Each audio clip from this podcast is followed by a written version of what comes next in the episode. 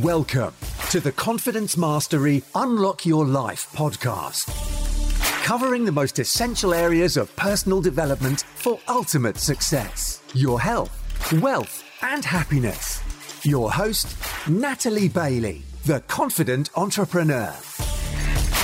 Natalie is a confidence coach, property developer, and bright red haired fitness fanatic who is going to take you on a journey to confidently create a more inclusive, more successful, and fulfilled life.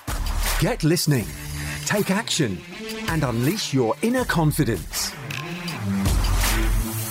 Hello, and welcome to this interview with Mark Stokes on the Confidence Mastery Unlock Your Life podcast. Um, I've known Mark for a number of years now, and he's an absolutely phenomenal man. He's an entrepreneur, property developer, author, business mentor. Um, and he's um, just an absolutely incredible guy. I love his methodology and the way he works. Um, and this is a really, really great in depth conversation about all things mindset, building businesses, property. Um, and where he found the confidence to go out and do the things that he's done. I think you're going to love this episode. I'd love to hear your thoughts afterwards and enjoy. Hi, Mark. Thank you for coming on the Confidence Mastery Unlock Your Life podcast. It's my pleasure. Thank you for inviting me, Natalie. Good to see you again. Keeping well? Lo- um, yes, thank you. Despite lockdown conditions, we've been getting on with things and um, doing everything possible to keep sane. Good stuff. Good stuff. Yeah. And how are you finding lockdown? Yeah, look, it's interesting times, isn't it? Very unprecedented. Um, and we've got businesses in any number of areas and, and with kids and things. So I'm experiencing well, life changes at, at, at, very different levels. Um, I was just on a, a, a recording earlier on, just a, a Zoom with a, friend of mine. Not not spoken to him for, for about three years, and uh, oh, wow. having a catch up. And it just you know blessed times where you can catch up with people, and all that time that we used to spend travelling and things. So I actually find I'm a lot more efficient now than I, I was before. I've been thinking similar actually, although I've I work really well on trains and planes because I think it's having that set period of time. So I've been setting like a timer for pretending I'm on a train to be more productive. Yeah, I, I find I um, I have to bookend the day. Um, and actually, that's something I've really worked hard on. Um, I, I, still maintain my my. I get up early in the morning, you know, five six o'clock, and that that two or three hours before the family wakes up, and then I can go and have a have a cup of tea and have a bit of breakfast with them. Yeah. Um, because I've now got my home home office. I mean, how, how about this for timing? You know, the, the, we went into lockdown was the day the, the builders handed over my home office keys to me. Oh, amazing! it's like fate. It was. So I uh, so I'm banished to the bottom end of the garden now in my home office, which is fantastic. And when I come back over for uh, you know for, for tea later on in the day, you know I can I can leave my laptop there, and we're playing more board games than ever we have with with our four children. It's lovely. That's nice. So are they are they coping all right at home? All of the kids. Yeah, not too much cabin fever, or rather, each day's different. Um, yeah. They've got their home homeschooling that, uh, that that they're doing, and I do maths with my my youngest Emily. She's nine. Um, she's actually a shareholder in in our business as well. Um, so I, I, do an hour of maths with her each afternoon. Um, so I'll be doing that in a couple of hours' time. So, and I've never done that before. So I, I'm really grateful for for some of the changes that have happened, but equally, you know, respectful that a lot of people are having a, a lot more serious issues at large than than we. Yeah, yeah. It's nice to be able to have that time to connect and like you said about reconnecting with your old friend as well i've you know been doing similar and it's it's important i think obviously you know our message is better together about bringing people together i don't think there's ever been a more important time to to tell people that people need people. So, you know, the more you can do to stay connected and catch up with people that you've not seen for a while, I think that there's nice opportunity from that perspective from it. I, I agree. Being being present in the moment and I've been in business a, a long time, as, as, you know, and you can normally tell very quickly in a conversation when when somebody's really truly present with you. You know, they're listening to what you're saying, mm-hmm. um, compared to others who are really just kind of preparing the next question they want to ask you. And uh, so it, it's it, I really enjoy that. You know, I know you're a people person as well, and um, you know, just love that connection. And uh, thank goodness for Zoom and Skype, I say. Oh, definitely. I don't know what, what we would do without it. it's like I've made friends with the neighbour over the walls. I've been able to actually speak to a person face to face, which is nice. And um, managed to, well, bumped into somebody that I've known for about three years. Didn't know he lived in York walking his dog one day. And I was like, what are you doing here? He was like, what are you doing here? so we just walk his dog once a week, obviously at distance, um, which is nice just to have that face to face conversation, which a lot of people don't have. And this is why I've been telling people still go and speak to strangers. You know, just because you're standing two meters away doesn't mean you can't make eye contact and ask someone how their day is yeah, that can sometimes make make all the difference. Um, when I'm keeping I'm keeping really busy, uh, as you know, I've always got loads of stuff on the go, and mm-hmm. uh, you're not short of ideas. And I think one of the I've got a very active mind, and it, you know, it's a, an incubator of ideas. So there's always twenty things there on the go. Um, I'll never suffer from from boredom, that's for sure. So. Uh, I'm just amazed. I mean, we're recording this on a on a Friday. I'm just amazed how quick Fridays come. Um, you know, the the weeks are, are, just a blur at the moment. Um, yeah. But equally, I'm not so sure we have weekends now. They're just um, one day a, after another, isn't it? Um, so I didn't. Up to us to put that punctuation in our lives, just to make sure we we either ignore work completely or don't become you know workaholics and uh, and hermits. Well, that's the thing, isn't it? It's like coming out the other side, making sure that we're all still okay with, you know, talking to people and, and working. Um, so, in terms of like your business, obviously, you've built up a, a great commercial conversion business. And um, has, has have you had to slow that down? Are you still able to work on that? What, what's going on there for you? Um, so yeah, business is continuing uh, as we speak. Where we should be legally completing today on a, another development, a, a large development. Awesome. So um, congratulations. Well, well, we're not quite there yet, but I think we're, we're just a few hours uh, away from it. Um, so yeah, business is continuing. Um, our, our, sites, um, we're fortunate that most of our products are, are complete, although we do have a couple of construction sites on the go the construction sites are still open. You know, we're following um, safe distancing measures and isolated travel to sites. Um, but I won't deny, you know, efficiency has dropped and, you know, starting to see a, a lack of materials in certain areas. Mm-hmm. We've been able to source alternatives. So overall, things are holding up uh, quite well. Um, I, I don't lead by the emotion. You know, I'm fairly calm under pressure, and I've been involved in a lot of uh, lot of things over the years. Um, and it's all about following the following the evidence, following the data. And it was very quickly, uh, I guess, for many people, was saying, "Oh, you know, it's the right thing to do," and this, that, and the other. Well, look, let's follow government guidelines. Let's follow, you know, health safety guidelines, and also let's not ignore the contracts either. Mm-hmm. Um, and we took. Uh, took a lot of time to work with our business partners, our, you know, our counterparties under contract, to make sure that nobody was surprised. We were all doing the right thing, uh, making sure we were joined up and communicating. And as an example, um, uh, for those of, of, your listeners involved in in property development and and you know gaining commercial finance from uh, from banks. Uh, you generally draw down on a monthly basis the valuations from the bank, um, well, we spoke to the banks, and w- we don't have the liquidity issue, but we were concerned that you know possibly our main contractors uh, may experience liquidity issues. So we had a chat with the bank and said, "Would you mind if we went on to fortnightly valuations rather than monthly valuations?"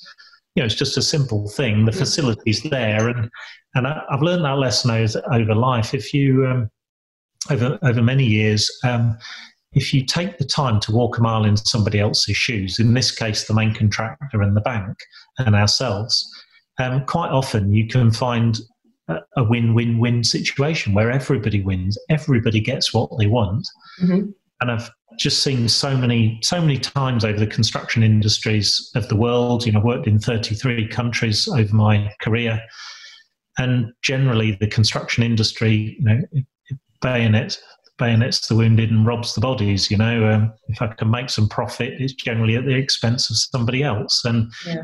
there's a better way of doing it. And we really enjoy that creating shared value approach, and we're sticking to that even even through the tough times that's why I like you because you're so true and honest and it's not just about the profit for you it's that it's creating that value for everyone and that makes a difference and that's why yeah that's why I like you Well, we, you know, we work with a, a lot of people, and, and, thank you for that. Um, all of our partners, you know, our our investors.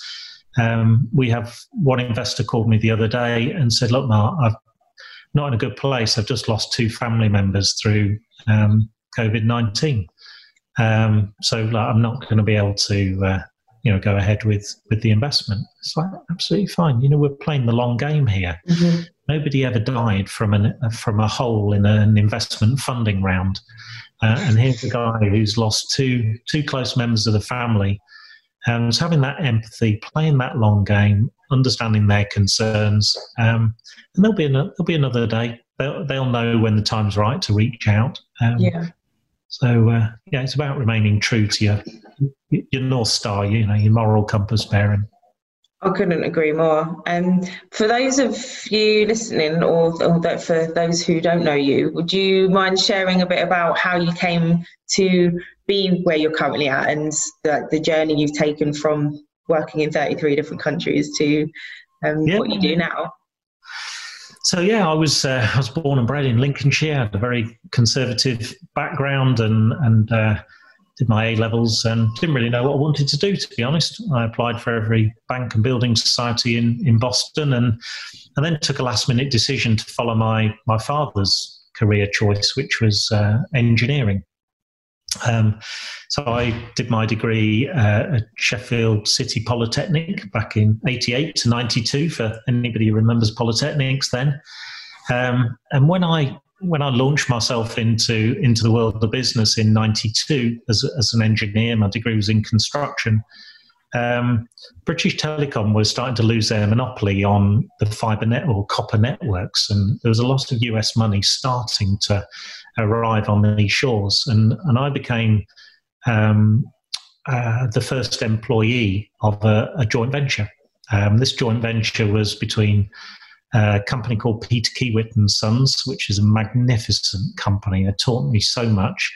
Um, I suppose they're they're one of the largest main contractors in in the USA, um, and they'd formed a joint venture with a company called uh, uh, uh, McCourt's, McCourt Communication. And that was led by a gentleman called David McCourt, who you may well know of. Mm-hmm. Um, so, David McCourt was my first uh, mentor um, back in 1992. In fact, he was my, my boss, my employer. Um, so, he sent me to the States uh, for uh, just under a year. I uh, worked all over the States on Lock and Dam 16 on the Mississippi and Dallas and Omaha. Oh, amazing. Had, had the good fortune to have um, have dinner with uh, with Warren Buffett over there. Um, oh, amazing.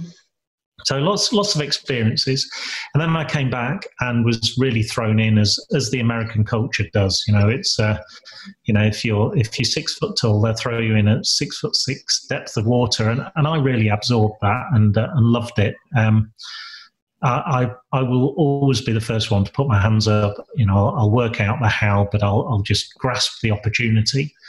Um, and I, uh, I've done you know a lot, lot of things in my time, and, and one of those was uh, I would always throw myself into the most challenging situations I could, not necessarily out of desire, but just like somebody had to do it, and you know it's just something that needed to get done, and they would be. So I became our de facto corporate troubleshooter throughout the 90s. We're talking a you know half a billion dollar organization here. Um, and those those situations might be uh, contracts which have gone pear shaped, client relationships that have broken down, uh, been a, an independent investigator in a couple of fatalities, very sadly. Um, we had a, uh, a person who was responsible for our Asia Pacific network, uh, which was just about to embark on a, a 1.5 billion US dollar uh, deployment of global infrastructure. So I got a four, hour call from the chair. Could you just? Um, so I was within four hours. I was uh, over at Heathrow and went across to Sydney and two weeks to do a situation report. Came back to the board, and the board said, "Okay, what's your recommendations?" I said, "Well, this this is what needs to be done."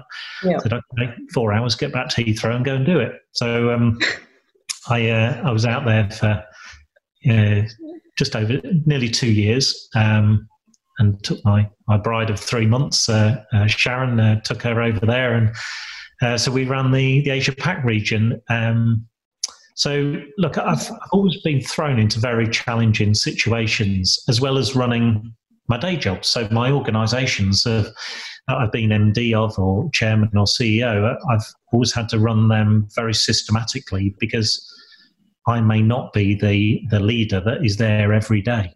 You know, yeah. I could get that call at any time. No, that make that makes sense. Making sure it can run kind of without you if you can't be there. De- definitely, and and uh, we. I, mentioned uh, BT earlier on, or British Telecom as it was back in the nineties.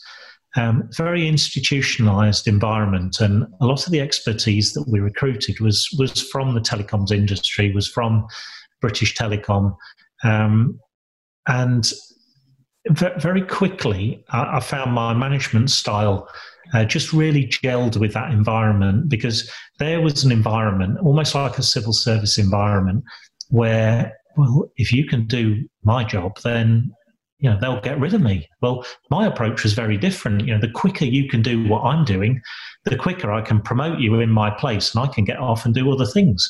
You know, in the business. So there was never any glass ceilings, and people followed me up through the organization, not in terms of a, you know, adoration style, but just the fact that the, the business needed them to follow a course and, and the go-getters had a, a very clear roadmap, um, you know, open out in front of them. And the, the other type of individuals that uh, I employed a lot of was um, uh, was people from special forces, pathfinder units, uh, from from military backgrounds. You know, if you imagine um, going to Singapore, Hong Kong, Japan, eh, think any country uh, in uh, Europe, Middle East, Asia, um, when you need boots on the ground quick, and you then need to work out complex problems. You need people who have got strong discipline, great confidence, great courage, but also understand the chain of command as well mm-hmm. and know their delegated authorities to work within. Um, so, you know, that having that having that confidence and knowing your mission plan is great, but also knowing where you fit within it and being respectful for all the other roles around you.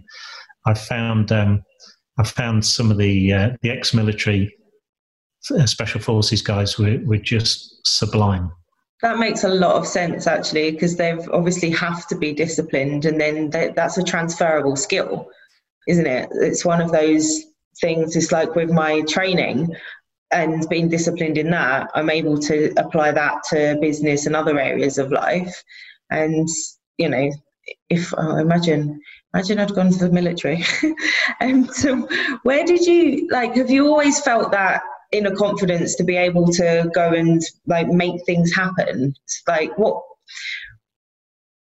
Um, no, I no, I, I think that would I, I, didn't come out the womb that way. That that's for sure. Um, my, I, I remember um, I, just as I, I, was eighteen when I became best man for my uncle's wedding, oh. and I absolutely petrified um, of doing this presentation. I came from a s- sleepy town, um, I'd never done public speaking uh, at all, and uh, and I would be practicing at the top of the stairs, my presentation full of notes and things. And uh, uh, and a you know a friend of mine said, look, you know, just remember, everybody in that audience wants you to succeed. And that little nugget of advice, and I remember you and I having this chat, uh, yeah. you know, probably about a year ago on on that very subject. Um, that just just dispelled the myth. All of a sudden, I had people there who wanted to hear what I had to say, rather than people who were there ready to trip me up. Mm-hmm. Um, and I think you know that that led me with confidence into into my degree and you know moving to uh, into Sheffield. But um, the the life changing moment for for me, which really just turned my life uh, in in I think a, a, very different direction and, and changed me into the man I am today. And I, I think it was my almost my reset point was uh, uh, when I was um, at Hillsborough on that, that fateful day in April 2000, uh, April 1989. Um, and you know when you when you witness a, I have four children now. I'm incredibly blessed. Um, but when you see a child take their their last breath, and you know the 38 children there took their last breath out of those 96 that passed away on that day. Mm-hmm. Um, it it really leaves something kind of seared on your soul. Um, and I I could have taken my life in a number of different ways because I, I, honestly, Natalie, I had no idea how to handle that, and I subconsciously, I guess, I just padlocked it in a little box in Memory Plus and um, just left it for time to take its toll, really. Yeah. Um, but a couple of things that came out of that. One of them was I decided that I, I couldn't do anything for, for those that had sadly lost their lives, but I could recognize that they they couldn't live their life in a fulfilled way. And so I was going to leave absolutely nothing on the table in my life. You know, I would push myself to to the extreme, to the limit. I would try and achieve as much, see as much, experience as much as I possibly could, uh, and in some small way, pay a, a you know a, a, bit of recognition to um, you know those wasted young lives on that day, and and that maybe did start to forge um, me pushing the boundaries, whether that be in in my physical pursuits, certainly in my corporate pursuits. I would, uh, I've always remained humble to my roots and always knew I could do better, better today than I did yesterday, better tomorrow than I've done today. You know, it's uh, uh, those law of incremental changes. So hopefully that. That's that. Yeah, that takes something tragic into something beautiful because you do a lot now um you know to, to give back and like the the book uh, your advice to your younger self which is absolutely phenomenal and thank you so much for asking me to write a chapter in that as well.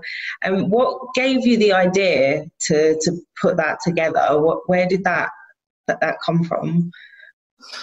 Well i think it probably came although i, I didn't realize it for you know best part of 28 29 years it probably did come from from Hillsborough, if, yeah. if I'm right. Um, I'd, I'd, always wanted to be an author. It was a, the 35 year itch I wanted to scratch since um, since being in my, you know, probably 10 or 11 years old. Um, but I wanted to find a way to.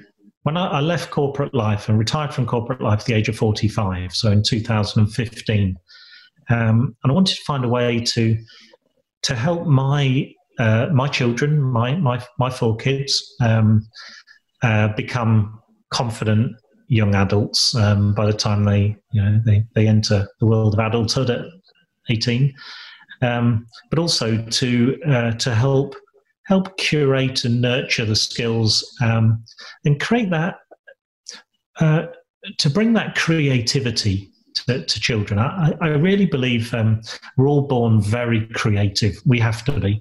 Mm-hmm. Um, but the, the schooling system, which for very scant resources, I think they do a, a fantastic job with what we've what they've got. Um, but I don't think anybody ever said you should outsource the entire education of your kids to the schooling system. So it can only ever fill part of the part of the hopper of skills that, that we all need. And and I think one of the downsides of it, it, it can beat the creativity out of people. Um, and uh, so I, I want I want to help inspire children to to be creative. I think I used the, the phrase um, "be that idea incubator." Um, there's nothing any of us yeah. can't achieve. It's just what our hearts desire and the, the level of sacrifice we're, we're prepared to go through to to, to reach it. So it, that was the, the genesis of, of the book. It was that cocktail of thoughts. Um, and I, I wanted to, you know, imagine that imagine casting your mind back to when when any one of us was maybe 13 14 15 knowing what we know now if somebody put their arm around us and gave us just one or two bits of advice what would that be mm-hmm. and i knew i would be out of my depth writing the book just on my own experiences i i, I couldn't do the subject justice so I, I reached out to uh, 48 other people to write a, a, chapter each, including yourself. And you mm-hmm. wrote an absolutely marvelous chapter there. Thank and you. Every, every one of those chapter authors wrote something so genuine, so humbling, so giving, and they gave their time freely. Um, and it's a book that you can dive into. There is no running order, it's all alphabetical order.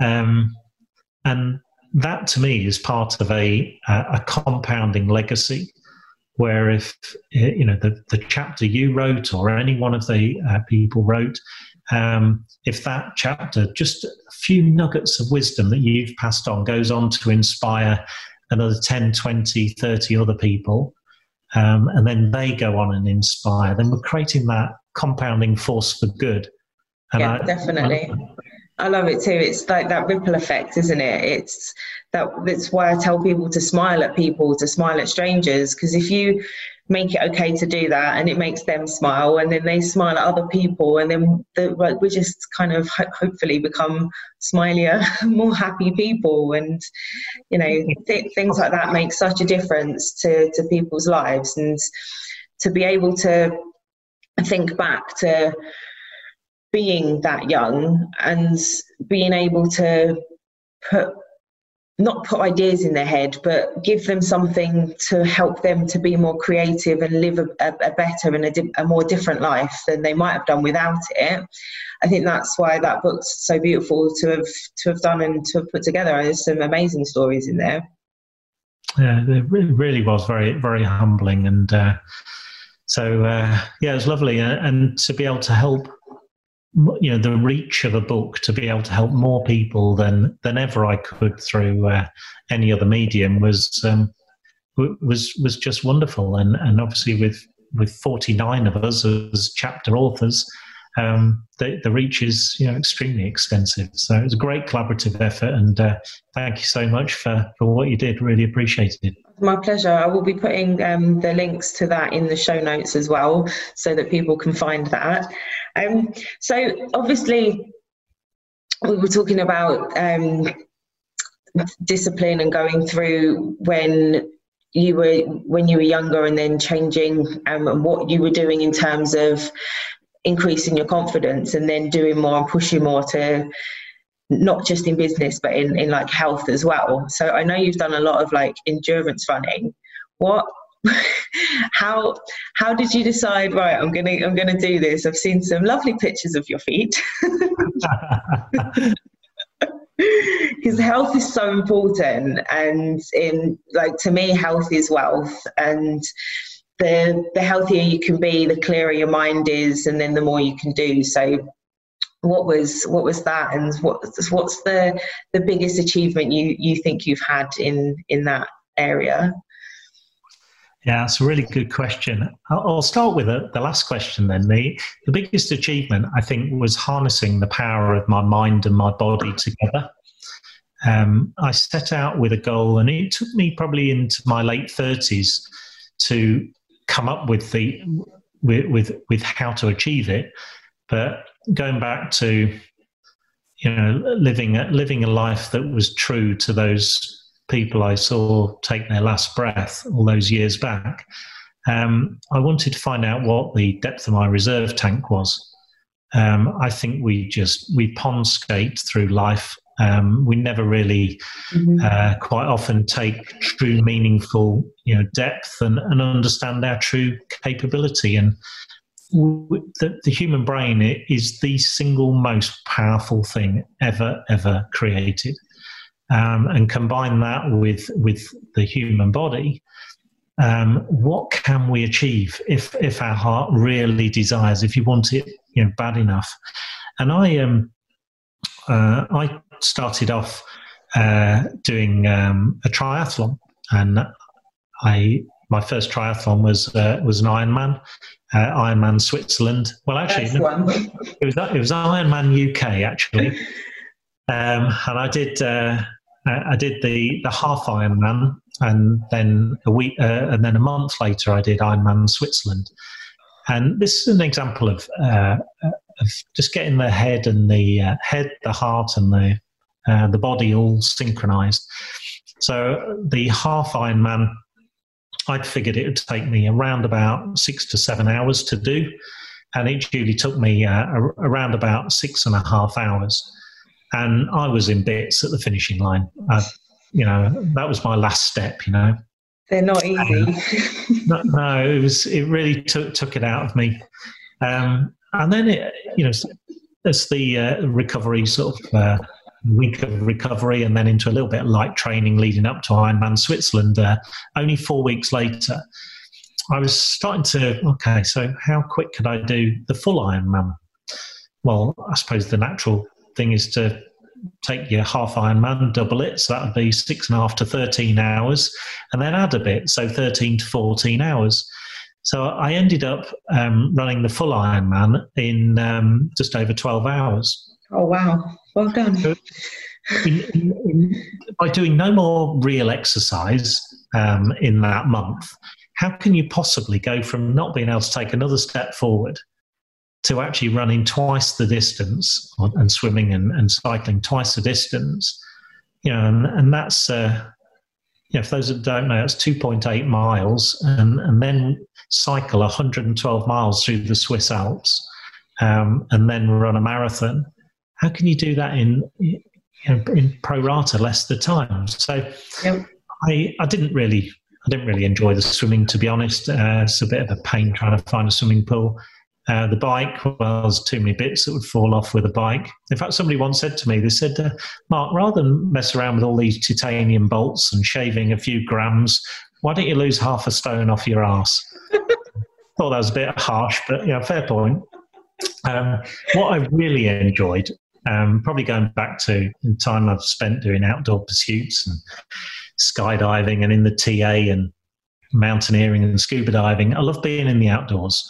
Mm-hmm. Um, and uh, so I, I, really enjoyed running, but not on tarmac. I, I, like just immersing myself in nature, getting some muddy trainers on and getting out in the woods and the hills and, and just running. And I found that um, everybody could beat me over 100 meters, over 500 meters, over a kilometer.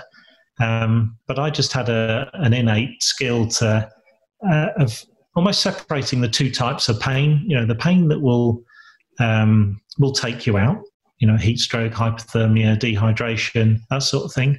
Mm-hmm. Um, to the the inconvenient pain. You know, the toenails falling off and chafing and things like that, and blisters.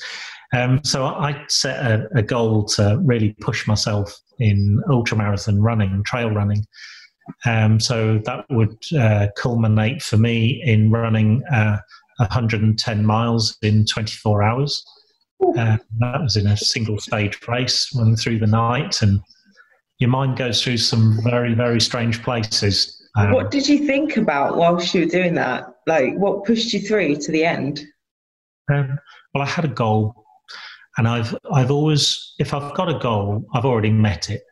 I just need to work out the mechanics of how to get there. It's just yep. a conditioned mindset I guess I've always always had. So when I did when I when I signed up for Ironman Switzerland, um, I hadn't done any training. The first three things I did in the first fortnight was I, I went down to the swimming baths and did 2.8 mile swim. I got on a bike and cycled 112 miles, and then I, I went and ran crawled, walked, limped a marathon, you know, all the different days. But I knew I'd broken it down and I could do it. Then it was mm-hmm. about just refining it. Because anybody can get on a bike and cycle 112 miles. Might take you you know, five hours, might take you 25 hours, but we can all do it if we want to. So, you know, it's breaking the problem down. But that mindset of, well, the, the goal's not in, in, in doubt. You know, I'm going to achieve it. It's just mm-hmm. how. Um, so that was that was my focus. Um, what goes through my mind? Um, look, there are when you've been running for 17, 18 hours solid. It's snowing. It's the middle of winter. It's pitch black. It's three in the morning. Um, you are just cut, bruised. You know, stumbling. Um, your whole body just wants to lie under a hedge and go to sleep. Um, there's just something there that reminds you of, um, of, of why you're trying to achieve it. And all all my ultra marathons, I've run the London Marathon, but you know, running down Pall Mall um, or the Mall for, for to the finishing line is not really my cup of tea. Um, right. My the the finish of my ultra marathons would probably be at five in the morning. You know, mist is coming over the fields. Start, you know, sun's starting to come up, and it'll be a, a few people with maybe some hexy burners there and getting a brew on, a couple of flags, and that'll be the finishing line.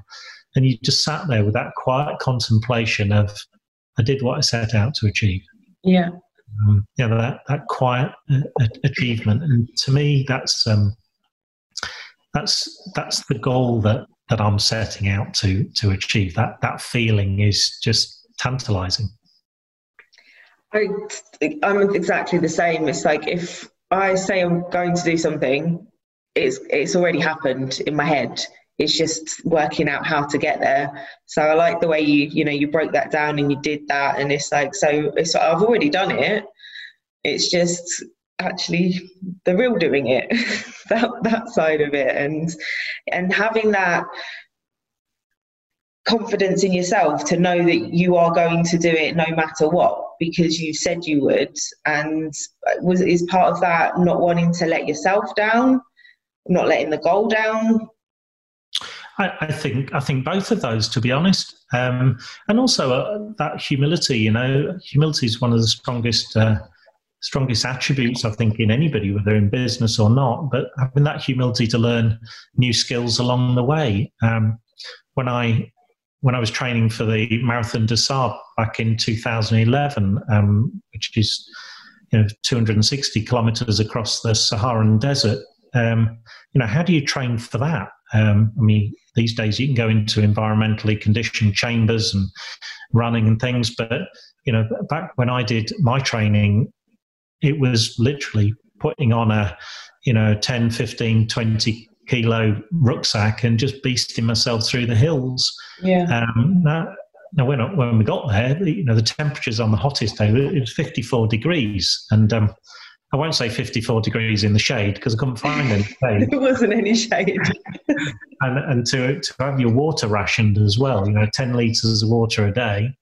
And that's for eating, drinking, hygiene. Well, we'll scrub the hygiene. That was pretty low on the list, to be honest. come to think of it. Um, yeah, that's but, definitely the least important bit there. yeah, just learning those new skills, um, and there's a real hunger for that, and I, I think that's the uh, the bit of the, the, the free spirit of, of finding finding the new challenges in so many different areas, pushing yourself, learning, experiencing, not just experiencing what life has to offer, but experiencing how you adapt um, to to change is, I think, it's wonderful. You know, knowing thyself. It is. It's, it's important to know yourself as well, isn't it? It's how how do you how do you respond and react to things and when things don't quite go your way or you're feeling like that self-doubt creep in how do you how do you overcome that and knowing that within yourself and is an important thing to know. It's like emotional intelligence. So, was there a time, or has there been a specific time that you can think of where you were not feeling capable or confident in yourself? And what did you do to overcome that particular thing? Yeah, probably probably go back to my troubleshooting days, um, where I I would be dropped into maybe sister companies um, by the chairman at a moment's notice, not knowing what was coming. So forget preparation, that didn't exist. It was kind of boots on the ground, get in there mm-hmm. and work out the problem. Um, and you, you, you can't fake authenticity. So I, to be honest, I never tried. I'm, I'm a crap actor. Um, so I just go in there with who I am. I lead by my wits and my experience. If you're humble and learn from those experiences, you know that keeps you safe and assured along the way, and, and keeps you at at a, at a level that most people can resonate with. And you know, I've been in environments where I've had to make um, 500 people redundant um, at very short notice. Uh, back 20 years ago now. Um, now, I could have done that any number of ways, but the way I decided to do it was uh, we hired a, a, very, very large hall, uh, conference centre, and uh, that was a, a, relatively short meeting, a couple of hours, but I stood on stage and told people what was going to happen. This is the process. Mm-hmm. Now, I could have done that with a letter. We could have had husbands and wives phoning their partners at work saying you just had a letter arrived and you're now on notice. Mm-hmm. But I decided, like, let's tell people, let's respect people for who they are, what they've achieved, what they've done, and what they're about to achieve in their next endeavours in life. But you know, let's let's do this with a with a certain sense of style and, and honour, and give them the respect for that and it wasn't easy. You know, some people want to throw rocks at you. Some people want to want to take a um, you know a, a counselling session out of it. Some people want to um, you know just give you a hug. You know, so you get all the gamut of emotions, and some of those are delayed emotions as well. Mm-hmm. But I can think of other circumstances where things on economically awry. Um, where you know we had a power station where a, a bank we'd breached a bank long stop. And that's uh, you know 30 million pounds of bank funding. Um, and the bank were about to pull the plug and they they they had a, a pretty secure um, security package there. So to my first role there was to interview all the team all the staff what's happened why how did it get to this stage? If you go in there jabbing an accusing finger you're going to get shut down um, so, you know, bringing the team on board, making sure I understood exactly what it was, meeting with the bank. Imagine doing a renegotiation of a thirty million pound facility of a power station that didn't work. Mm-hmm. Um, we, we, we renegotiated an eighteen month term facility, an extension, uh, interest free, and uh, and we're able that takes to, some skills. Yeah, it it, it does. Um, and uh, I remember sat uh, on one side of the table. I, I took uh, I took a lawyer and a barrister into that meeting to start off that negotiation. Yeah. The bank had seventeen lawyers, seventeen lawyers on the other side of the table. 17? 17, 17 to your three. Well, three of you. Yeah, yeah. So, uh, so look, there are there are different challenges in in life, um, and you have to bring your, your, your wits to bear. But I, I think leading with uh, with with who you are. You know, my uh, business partner who passed away three or four years ago, uh, Pete, um, always used to wear his heart on his sleeve. Now, I'm I'm probably not quite as uh, uh, transparent as, as as what Pete was, but um, you know, just just being who you are. Uh, knowing who you are is a good start to being who you are. You know, sometimes it takes people a lifetime to work that out. Um, so uh, I guess who I am is a patchwork quilt of all those emotions, all those experiences, some very difficult, some very tragic, some incredibly enjoyable, um, and taking, you know, positives, as you said earlier, taking positives from every one of those experiences and, and hopefully leaving something uh, at the foot of the people who were, were part of those experiences with me. Oh, definitely. It's it's a, a culmination of, like you say, a patchwork quilt. It's a culmination of everything, and I think trying to, or rather, not trying to, but actually enjoying the process of getting to know yourself, like throughout life, because you uh, you, you grow at different stages. Like I'm not the same person I was ten years ago, but some of those experiences that I had um, are, are a part of me and have made me who I am today. And it's, you know, to everybody that's, that's listening, it's understanding that it's okay that something happened. As long as you're learning along the way and enjoying finding yourself. And you know just appreciate where you're at at the moment. And it's like keeping one foot in the present and one foot in the future looking for betterment but having gratitude for now. Yeah yeah yeah there's a there's a, gr- a great quote and I, and I always enjoyed this quote for many years but but then I took a different view on it and um, you probably heard the quote um, if you do what you've always done you'll get what you've always got mm. um, and I, I, really believe that for many years. And but over recent years, and I guess with the pace of change of, of life as well, I've begun to realise in my own mind that, that actually it's even worse than that. You know, if you if you do what you've always done, you'll increasingly get less and less and less. You'll become less and less relevant because the pace of change, everybody else is changing around you. You actually, you know, take a step back. You, yeah. you go backwards in life. Um, so change is inevitable. You know, change is the only constant. Um, and I've I've always loved that. I've always embraced change. I've I've always um, embraced fear, um, whether that would be um, becoming a, an advanced diver, uh, I used to skydive from helicopters back in the 90s. That was my passion. Amazing. Uh, I used to do quite a bit of free climbing. Um, you know, loved all that stuff. Um, but that's all pushing out the comfort zone. And, you know, was I afraid? Yeah, absolutely. But, you know, if you can't control your emotions, then um, you're just going to be just another ranter and raver in life. And uh, so, you know, I, I like, um, there's a great book actually yeah, called uh, um, The Quiet Soldier. The Quiet uh, Soldier. Uh, guy called, I don't know whether I've got it here actually. Um, oh, here we go. My, my bookcase there. There you go. Quiet Soldier. Um, oh, yeah. Adam Ballinger. And um, it's, uh, it's a book about um, uh, a guy uh, went into the territorial SAS and the amount of commitment through keeping the day job, relationships, um, but you know, doing the hard training. And he made the sacrifices to achieve. But you know, I've always that that quiet achiever, the quiet soldier. That that's always had a particular resonance um, with me. I'm going to check that one out. That sounds like a good read. Thank you for sharing that.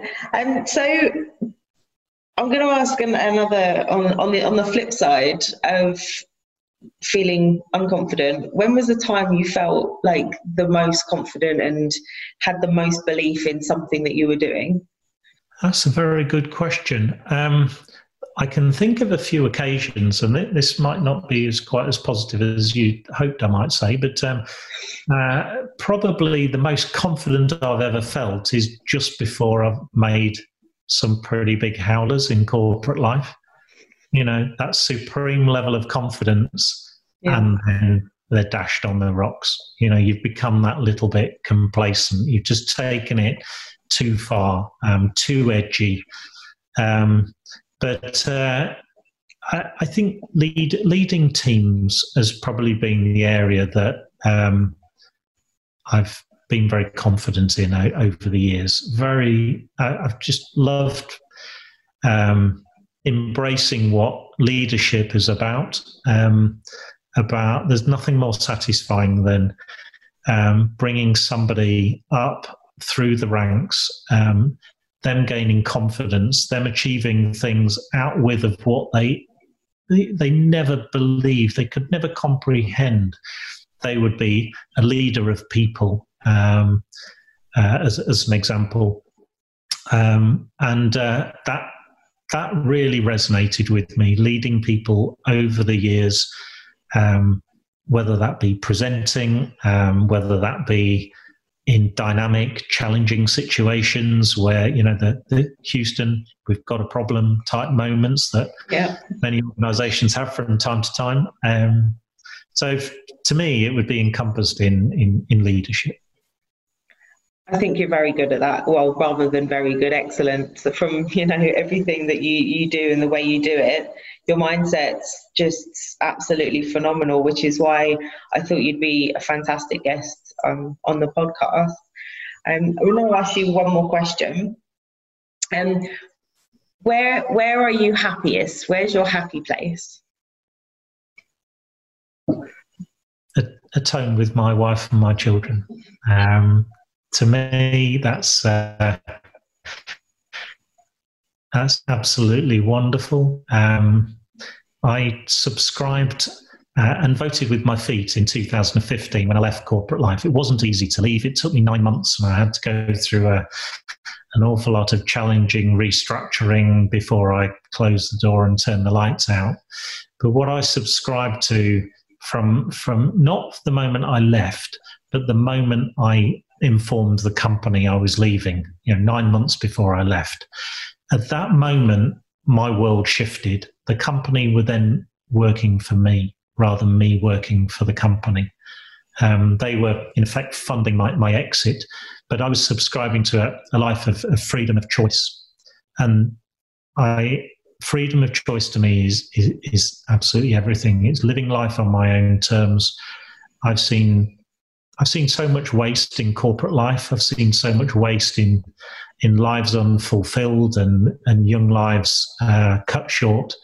And so having the the freedom of choice and being able to push boundaries, really explore who you are, um, achieve fantastic things, um, uh, and have wonderful experiences with people you love um, is uh, is just a magnificent feeling. So that would be that would be it for me. That, that is actually beautiful, it, and it is, and it, it's lovely. Um, and just then one more thing, so which might actually be the same thing as you've you've just said. If you could give people one tip to help them increase their their self belief and confidence in their lives, what would it be? Don't procrastinate. If you want to get to version 10, start with version 1. Just make a start make a start, create those incremental. The start could be It could be starting to run, starting to walk a kilometer if you then want to, you know, run a marathon. But just make a start and just trust your own instincts that the the evolutionary process will take you very very quickly. So having this chat with uh, with somebody earlier on um, who I work closely with, and uh, they wanted to write a book, and uh, I said, like, if you want to write a book, open up a blank Word document. Open it up now while I'm there with you and just write the word title. I don't want you to write a title. Just write the word title and then start on the contents list. Just make a start. You'll get to version 10, version 15, version 20, but you have to start with version 1. Yep, you can't get anywhere without starting. That's fantastic advice. So, um, thank you so much. I think this is, well, I know the listeners are going to absolutely have loved this episode. And where can people follow you and find you um, online? Because we don't we don't do in person stalking. We only do online stalking. yeah, so uh, you can follow me uh, on Facebook. Um, I've got my own uh, Facebook uh, group, uh, Mark Stokes UK. Uh, follow me on LinkedIn, Instagram, and uh, and SaaS Alliance as well. So uh, a number of areas. If yeah. you want to find me, you'll find me. Yeah, I'm going to put all of the all of your links in the, the show notes as well, and the links to your books as well. It's not just the advice to your younger self; you have the commercial conversions and the SaaS book as well. So you That's are. Right. Um, are you writing another one? Uh, yes, yeah, that should be out in June. Yes. June. Uh, awesome. I look forward to reading that too. brilliant. Cool. Well, thanks so much again, um, and I will let the listeners get in touch. Brilliant. Thank you so much for everything you do, Natalie. Really appreciate Pleasure. it. Thank you. Thanks for listening. If you enjoyed this podcast, please share it with people you think it will help. And stay tuned and subscribe for weekly episodes. Follow us on Facebook, Instagram, LinkedIn, and YouTube by searching for Natalie Arabella Bailey. And join the Better Together for confidence and mindset Facebook community to improve your confidence, network, and life.